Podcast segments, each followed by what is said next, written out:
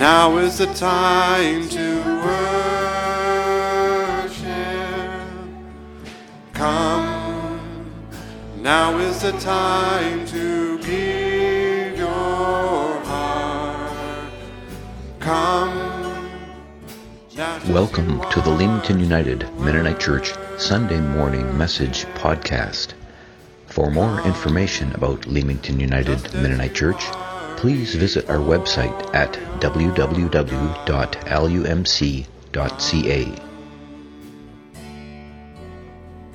One day every tongue will confess you are God. One day every knee will bow. Still the greatest treasure remains for those who gladly choose you now. Come, just as the time to worship. Come, now is the time to give your heart. Come, just as you are to worship. Come, just as you are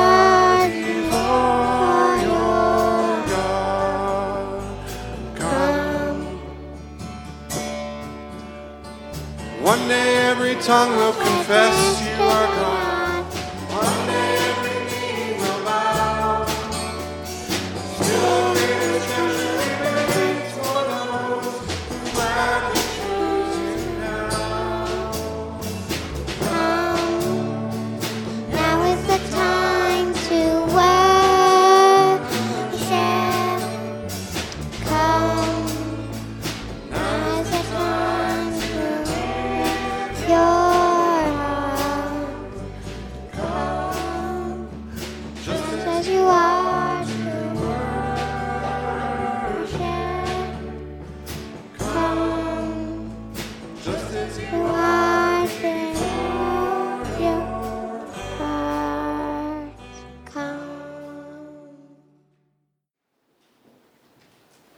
my memory serves me correctly, the year was 1984. It was the end of November when I was driving down 2nd Avenue West in Hanna, Alberta, the equivalent to Talbot Street West here in Leamington. As I drove, I noticed Karen Weimer, a 15 year old girl who had started to attend the congregation's youth group. She was walking down the street and she saw me as well. And in Hanna, where it was a town of 2,000, everybody knew everybody. So she waved. And it being a warm Chinook day, uh, November day, and I had the windows of the car down, so on impulse I said, Hey, good looking, what's cooking? I thought I saw her chuckle, and I believe that was the end of it. Four weeks later, I was home alone since my wife, Sydney, and our children had flown to Washington, D.C., so that our children could spend their first ever Christmas morning with their grandparents. So it was, I was home alone when I got a phone call in the evening. Hi, this is Herb Weimer. I'm over at the Hazel's house. I need to talk to you. Herb Weimer was Karen's father. And since the Weimers lived on a farm over, 20 minute, over a 20 minute drive from town, it was no surprise to me that they were at their longtime uh, friend's home, the Hazels, who at one time lived only three or four minute drive from their farm on, out in the country. And the Hazels had moved to town many, many years before. Since Herb's phone conversation with me was very short, as I walked the 10 minutes to the Hazel's house, I could only imagine what Herb wanted to talk to me about.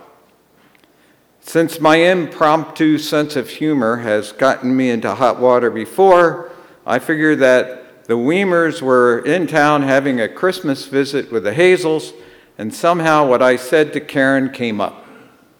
Now Herb was motivated to finally give me a piece of his mind about my greeting to his daughter.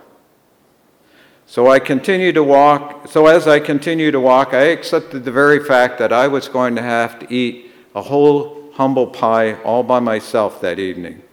And therefore, I rehearsed over and over again how I would apologize for what I had said to Karen.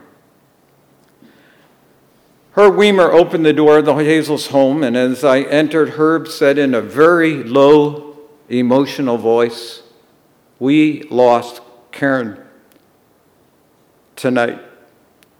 Instead of calling me over to the Hazels to chew me out, Herb had called me to tell me Karen, who had asthma, had had a vicious attack that evening and had died in his arms as they waited for the paramedics to drive the 20 minutes to their farm. The anguish of Karen's death was multiplied by the fact Karen died on the 21st of December. The traditional day for a funeral would have been four days later, the 24th of uh, December Christmas Eve. Further, since that Christmas day fell on a Thursday, on that particular year. If the family waited until after Christmas for the funeral, it would have to take place on the following Monday, on the 27th of December, a full seven days after Karen had died. And so I asked the family the hard question could you deal with having a funeral seven days later?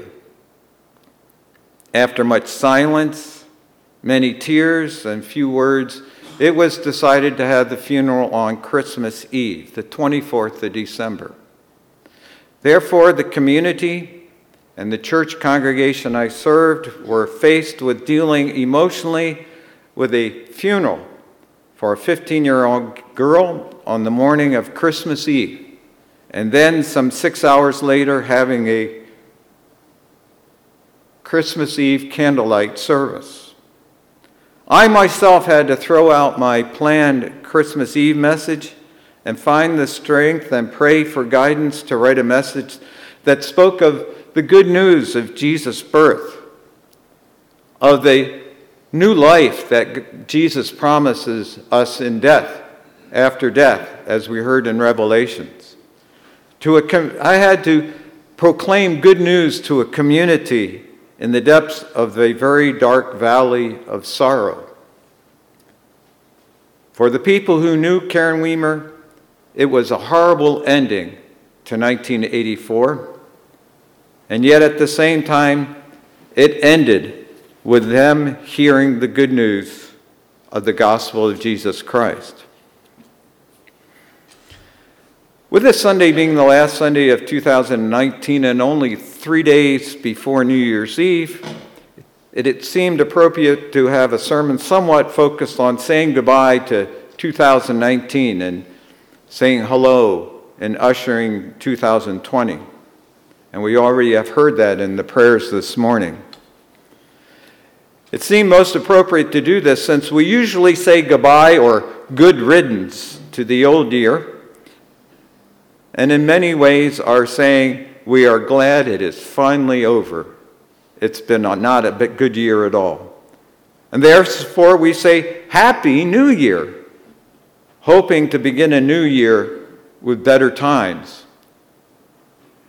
But as Christians, we have been given a task by our Lord and Savior, the babe of Bethlehem, the task of continuing his work, which we heard in the reading from Matthew 28, uh, 5 or 28. The babe of Bethlehem asks us to continue his work, which Jesus summed up so well in the synagogue when he was there uh, in, and took the scroll on, on the Sabbath read from Isaiah 61 and six, uh, verses 61 uh, and 2. The Spirit of the Lord is upon me, because he has anointed to bring good news to the poor. He has sent me to proclaim release to the captives and recovery of the sight to the blind, to let the oppressed go free, to proclaim the year of the Lord's favor. And then we again hear that Jesus tells the disciples of John when they're looking and asking if he is the Messiah, the Christ. We can read in uh, Luke 7 21, Jesus' answer, where he says,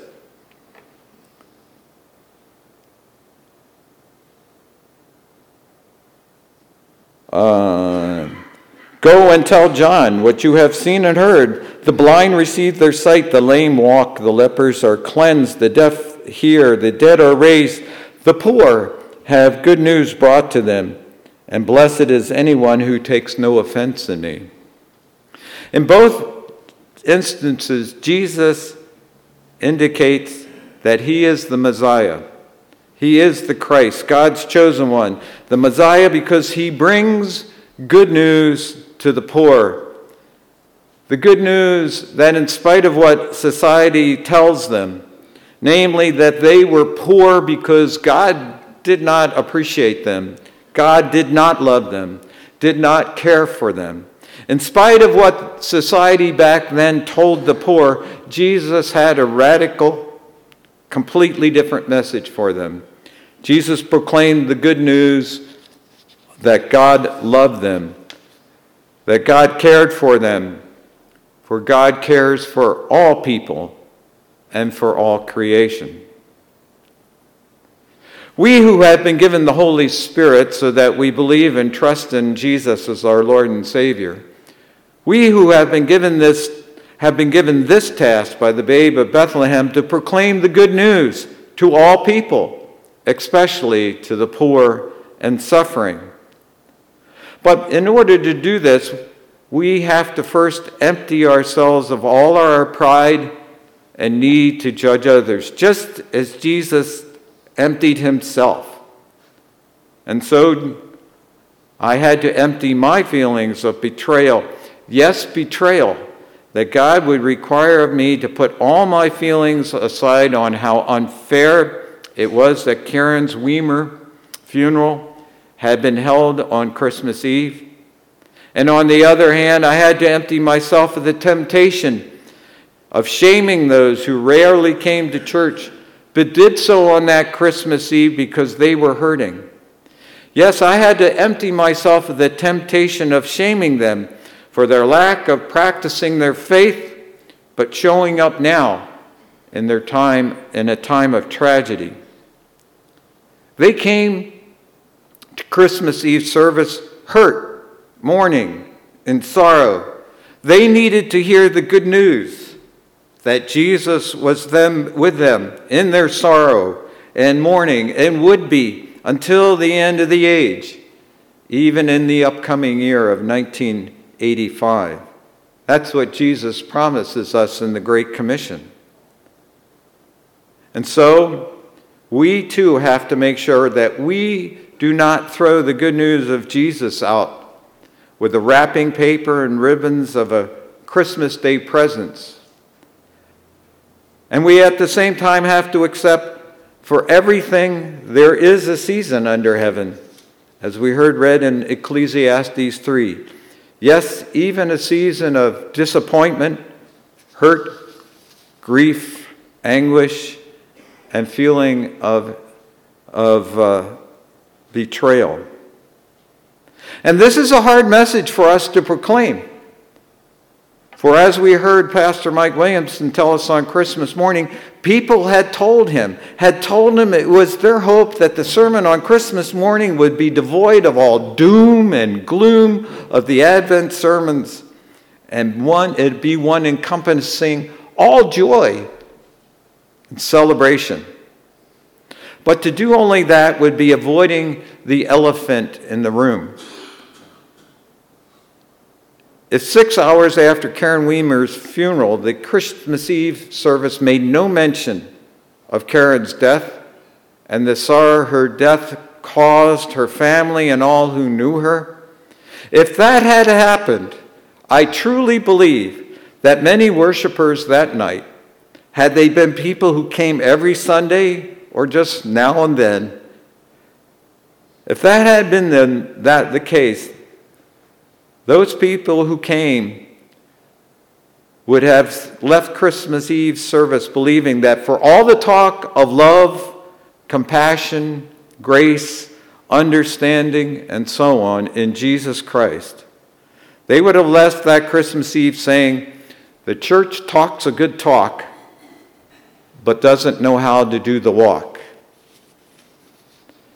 In order to proclaim the good news to the poor, to those who are hurting in any way, they need to know that we know they are hurting. And for that, we need to set aside our own needs. We need to empty ourselves as Jesus did. We need to empty ourselves of the need of, our, to, of the temptation to judge and be filled with the courage to listen to their hurts and what is bringing them down. But oh, how difficult it is for us to listen to others when they're telling us about their hurts and if they are and if they they are telling us something that strikes an emotional chord with us, a chord which causes feelings of hurt and injustice and anger in ourselves. The best thing to do is to change the subject. And the worst thing to do is to lash out in anger at the other. One thing on my bucket list was to be in Dresden, Germany on February 13th, for that is the day in 1945 the Allies bombed the city, and the bombing resulted in a firestorm causing mass destruction and thousands upon thousands of deaths. Even uh, acquaint- members or, of this congregation had uh, been there in Dresden at the time or shortly after the bombing. Every year on February 13th, a solemn day of remembering is observed in Dresden. Therefore, we plan to go in February of, 19, of 2014.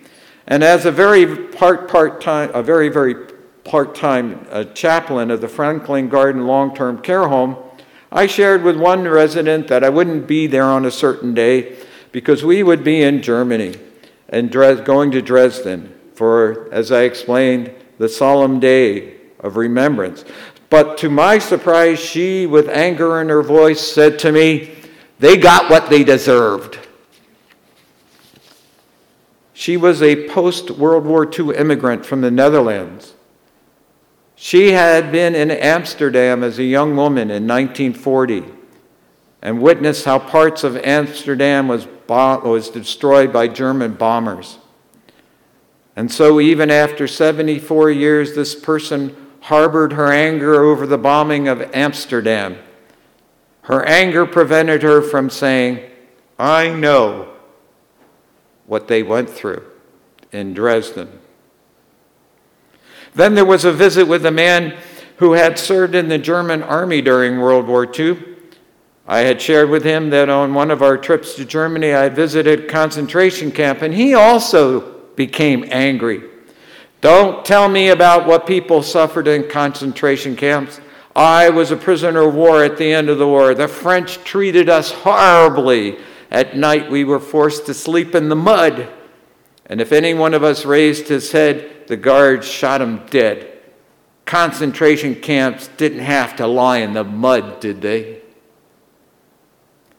His anger prevented him from saying, concentration camps, prisoner of war camps, they're all horrible.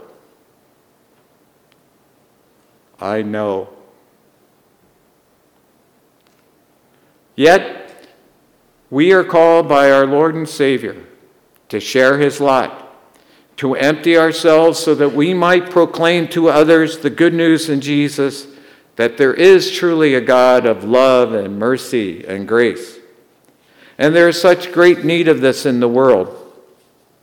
For all its benefits, the internet, social media has made it possible for school age kids today of today to be verbally bullied and abused 24 hours a day, 7 days a week. Now, don't get me wrong, bullying has always been there. My mother told me how she was made fun of at school because when she attended, uh, when she was six years old in Philadelphia, The only language she could speak was German. My father told me at many times how he was mercifully teased and bullied because even at a very young age he had to wear glasses. And I confess I was bullied in school, and I have to admit that I'm surely teased some others to their shame.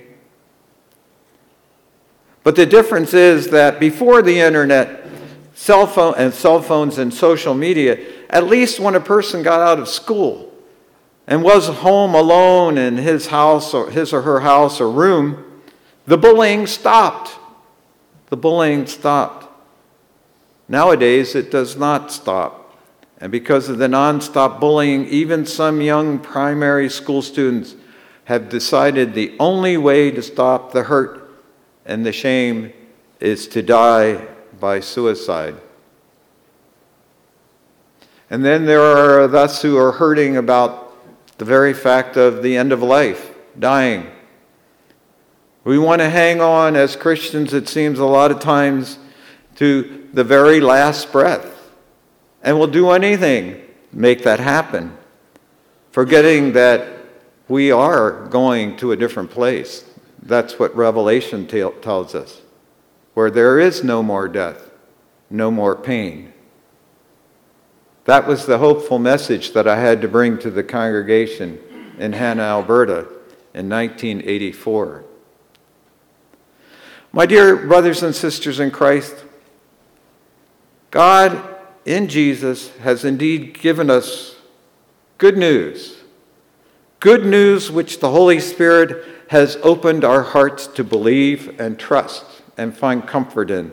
The good news that God loves and cares for us in all times of our lives, in the times of joy and the times of sorrow, like a funeral for a 15 year old girl on December 24th, or the, for the person who is bullied 24 hours a day. It is the very good news, same good news that God wants all people to hear, especially the poor, downtrodden, and hurting. This is the good news we hear every Sunday morning here in this place. It is the good news that can and will end strife and jealousy and hate and anger.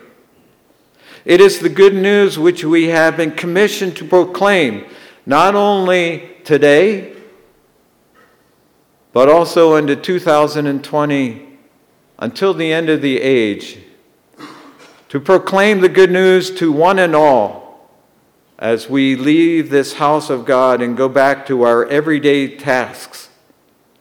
As at the birth of Jesus, the shepherds returned to their flocks, returned to their everyday life, returned to their everyday life, praising and glorifying God as they went. And I'm sure as they praised and glorified God through the narrow streets of Bethlehem so many years ago, many people heard the good news that Jesus is the Lord and Savior of us all.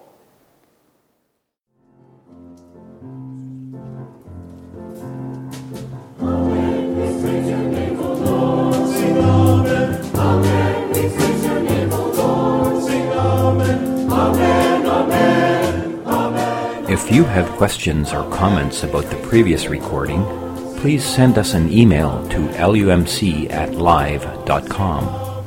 If you would like more information about Leamington United Mennonite Church, please visit our website at www.lumc.ca.